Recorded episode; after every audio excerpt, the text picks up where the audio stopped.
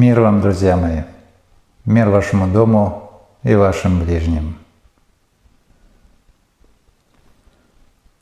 Сейчас мы коснемся одной занудной темы, которая у многих может вызвать чувство сонливости. Но, тем не менее, соответствующий вопрос есть, и вижу, что ответить необходимо. Думаю, будет полезным и тем, кому это интересно, и тем, кто от этого сможет дополнительно вздремнуть. Дополнительный отдых в это время не помешает. Итак, вопрос. Михаил спрашивает: скажите, пожалуйста, стоит ли вашим последователям изучать теорию и практику управления? Например, достаточно общую теорию управления внутреннего предиктора СССР или другие. Какие вообще советы по совершенствованию самоуправления, начиная с местного уровня и заканчивая уровнем государства и планеты, вы могли бы дать вашим последователям, живущим как в поселениях земли обетованной, так и в миру, причем в данных текущих обстоятельствах настоящего момента?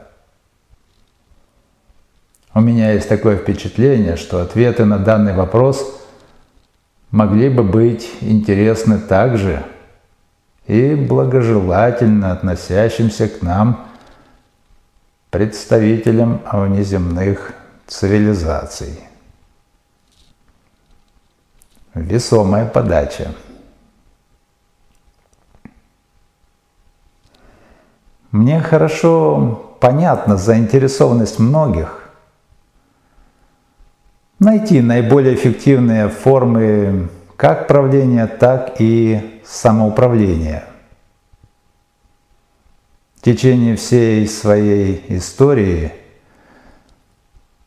вы постоянно сталкиваетесь со всевозможными сложными последствиями, связанных с той или иной формой правления. То есть в системе управления обществом вы постоянно подмечали то, что оценивали как несовершенное и даже вредоносное, что в свою очередь, естественно, должно было стимулировать заинтересованность в поиске наиболее совершенной системы. Вот и сейчас есть немало тех, кто пробует активно осмысливать возможность создания такой системы управления всем обществом. В этой теме прежде всего важно отметить, что жизнеустройство всего человеческого общества с разными формами управления, которые вы наблюдаете сейчас, в течение всей истории имело и имеет один и тот же характер. Менялись многочисленные детали, но они не носили принципиальный характер. Обратите внимание, что даже разницу между монархией и республикой я также не отношу к принципиальной.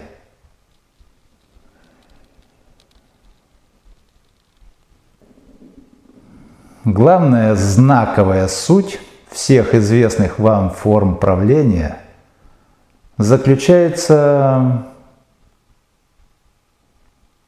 в необходимости принуждать человека делать то, что он может не видеть благоприятным.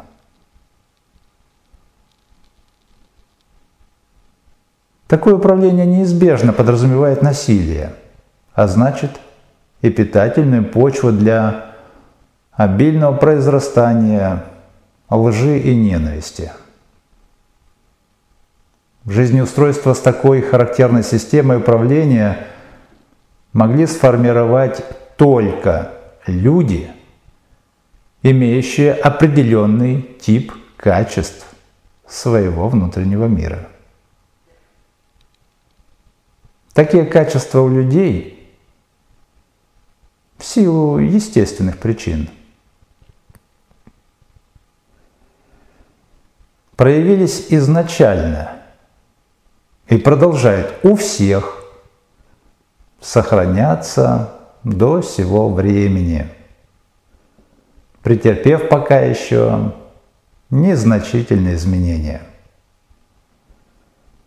А это означает, что пока человек будет сохранять прежнюю характерность своего чувственного мира, все его попытки что-то менять в системе управления будут носить не принципиальный, а косметический характер. Что и происходило в истории всего человечества. Пока человек будет сохранять в качестве главного жизненного ориентира, приоритета, ориентированность на удовлетворение эгоистических интересов, любые объединения людей всегда будут носить нестабильный характер. Необходимо подчеркнуть, что в основе всего этого лежит одно жизнеутверждающее обстоятельство. Исключительно эгоистическое мышление человека, тяготеющего постоянно утверждать прежде всего свою значимость, что всегда располагает искать любую возможность встать у руля каких-либо жизненных процессов. Но в случае, когда это не будет удаваться сделать, занимать позицию вечно недовольных, якобы отлично понимающих, как правильнее было бы все сделать.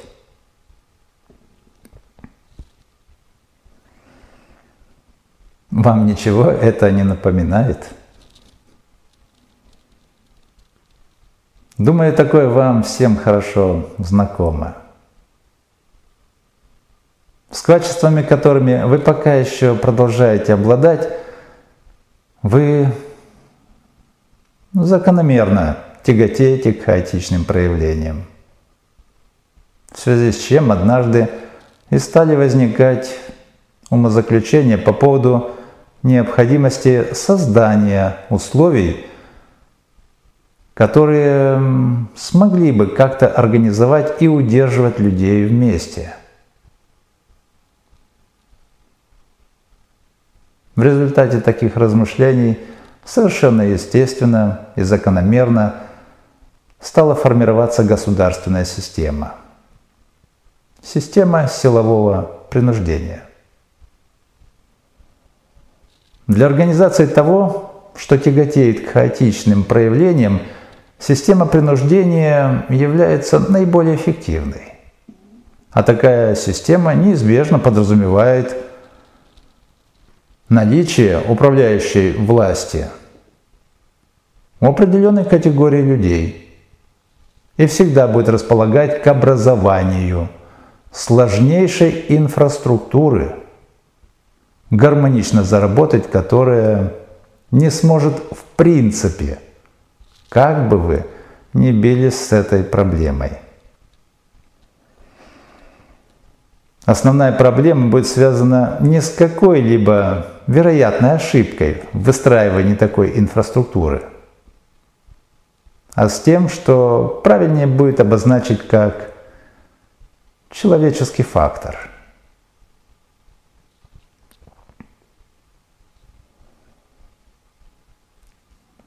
Все это относится к примитивным проявлениям, которые совсем не могут способствовать достижением благоденствия человеческого общества. Вам всем сейчас жизненно необходимо осознать, что привести к мирному, гармоничному взаимодействию эгоистически ориентированных людей принципиально невозможно.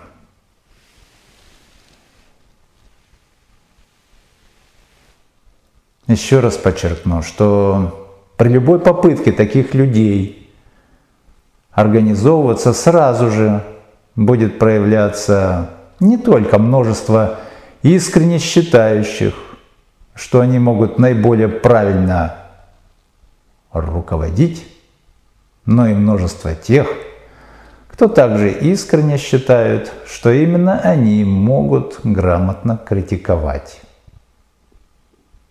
В таких обстоятельствах достичь разумной согласованности предсказуемо не получится.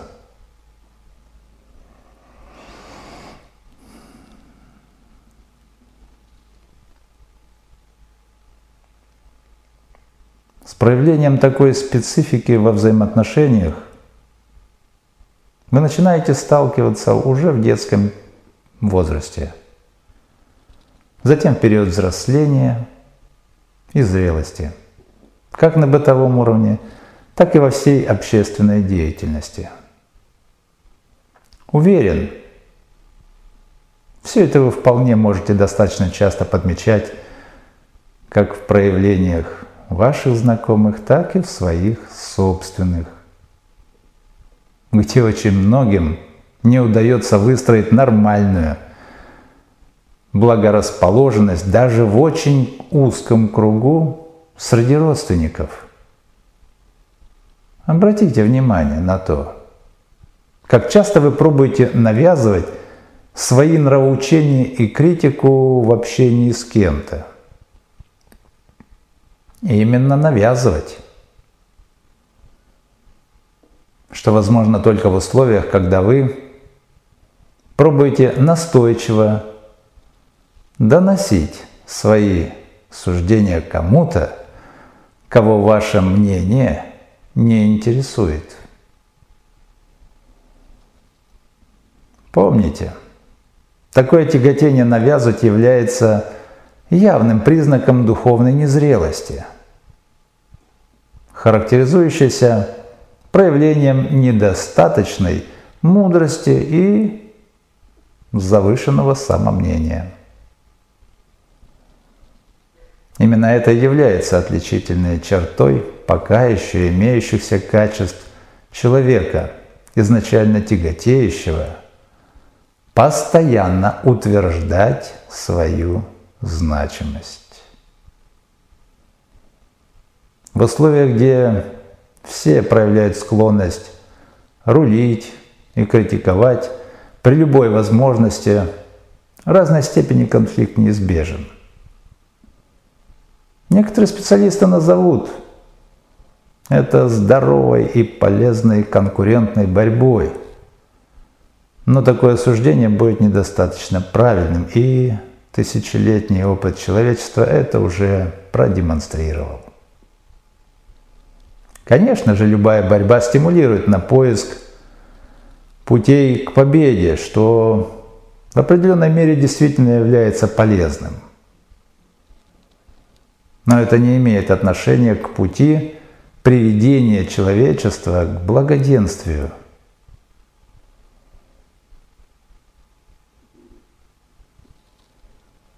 Творческое индивидуальное развитие и путь благоденствия человечества – не один и тот же процесс. Вам всем сейчас крайне необходимо осознать, что движение по пути к гармоничному благоденствию может начаться исключительно с приложением максимальных усилий, по переориентации человека с эгоистических приоритетов на истинные духовные ценности.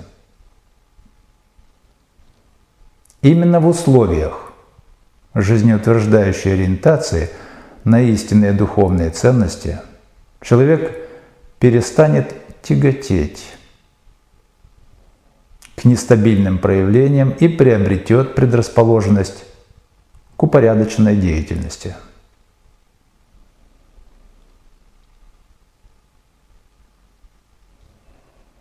Главным ориентиром для человека станут не корыстные интересы, что и задает значительную нестабильность общественного формирования, а коллективная озабоченность благосостоянием окружающих людей. Потребность в каком-либо управлении при развитии таких обстоятельств неизбежно будет все больше исчезать.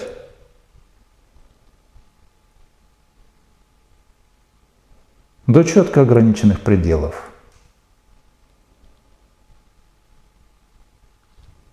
которые всеми одинаково могут восприниматься как действительно необходимые и полезные.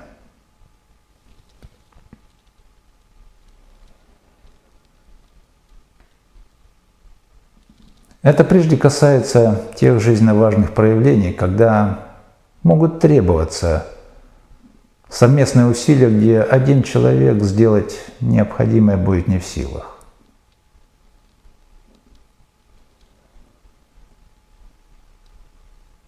Моим последователям изучать какую-либо теорию управления нужным не будет. Перед ними встала величайшая, сложнейшая задача за всю историю человеческой цивилизации – научиться проявлять истинную человечность и разумность. Уже около тридцати лет они с большими естественными затруднениями пробуют шаг за шагом продвинуться в нужном направлении, закладывая первую основу формирования нового типа общества. При этом я особо подчеркну, что несмотря на беспрецедентную многочисленность и проживание верующих в разных населенных пунктах, разбросанных по большой территории, какой-либо структуры централизованного управления над ними не существует.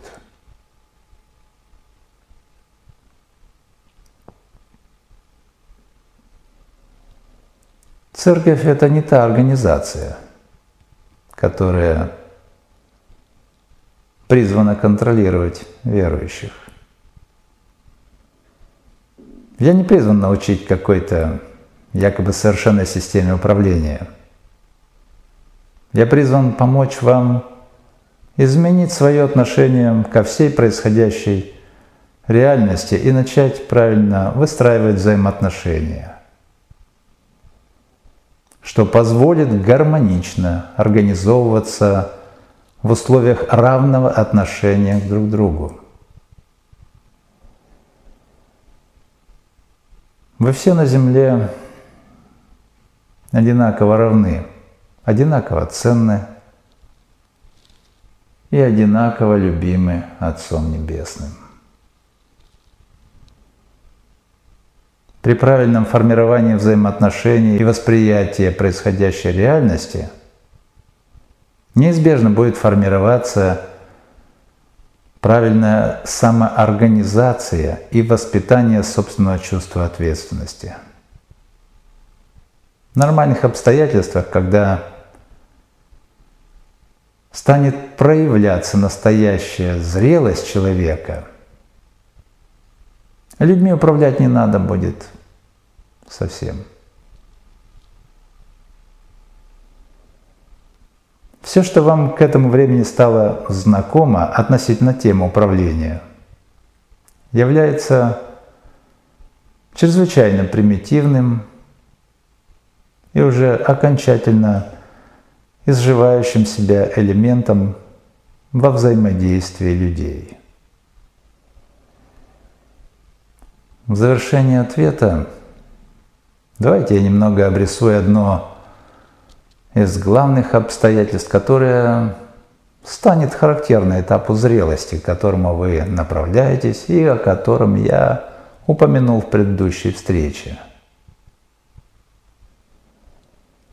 Полноценное духовное развитие призвано создать условия, при которых вы совсем перестанете опасаться друг друга и сможете полностью доверять друг другу. Это обстоятельство, в свою очередь, создаст единственно благоприятные условия, когда поля сознания людей станут полноценно взаимодействовать.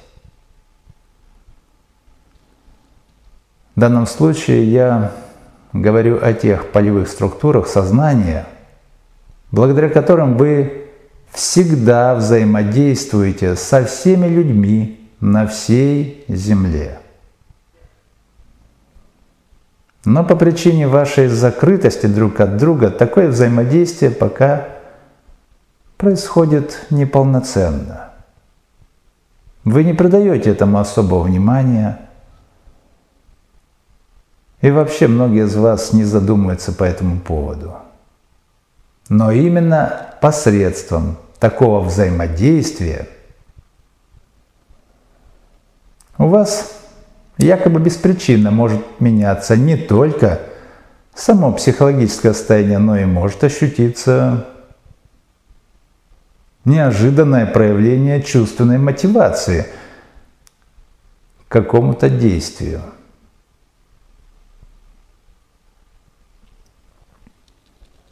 Где-то разгоревшийся психологический пожар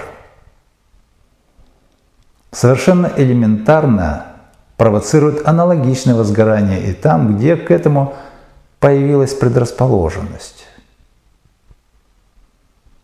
Хотя это место может находиться на большом отдалении. И там совсем могут не знать о где-то разгоревшемся пожаре. Такое же будет происходить и в области созидательного искусства. Так вот, когда энергоинформационные поля сознания людей станут полноценно взаимодействовать, в результате этого образуется единое поле сознания человечества, всего человечества. Люди совершенно элементарно смогут получать всю необходимую информацию, что позволит им самостоятельно принимать полезные усилия во благо своего общества. При этом необходимости в наличии какого-то централизованного руководства или координатора совсем никакой не будет. Передача всей жизненно важной информации через такое поле сознания происходит мгновенно, и расстояние не будет играть никакой роли. Но это будет потом.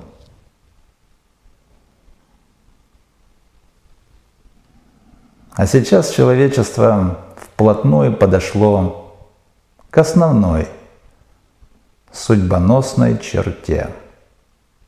И теперь уже человеку крайне необходимо окончательно научиться по-настоящему стать человеком.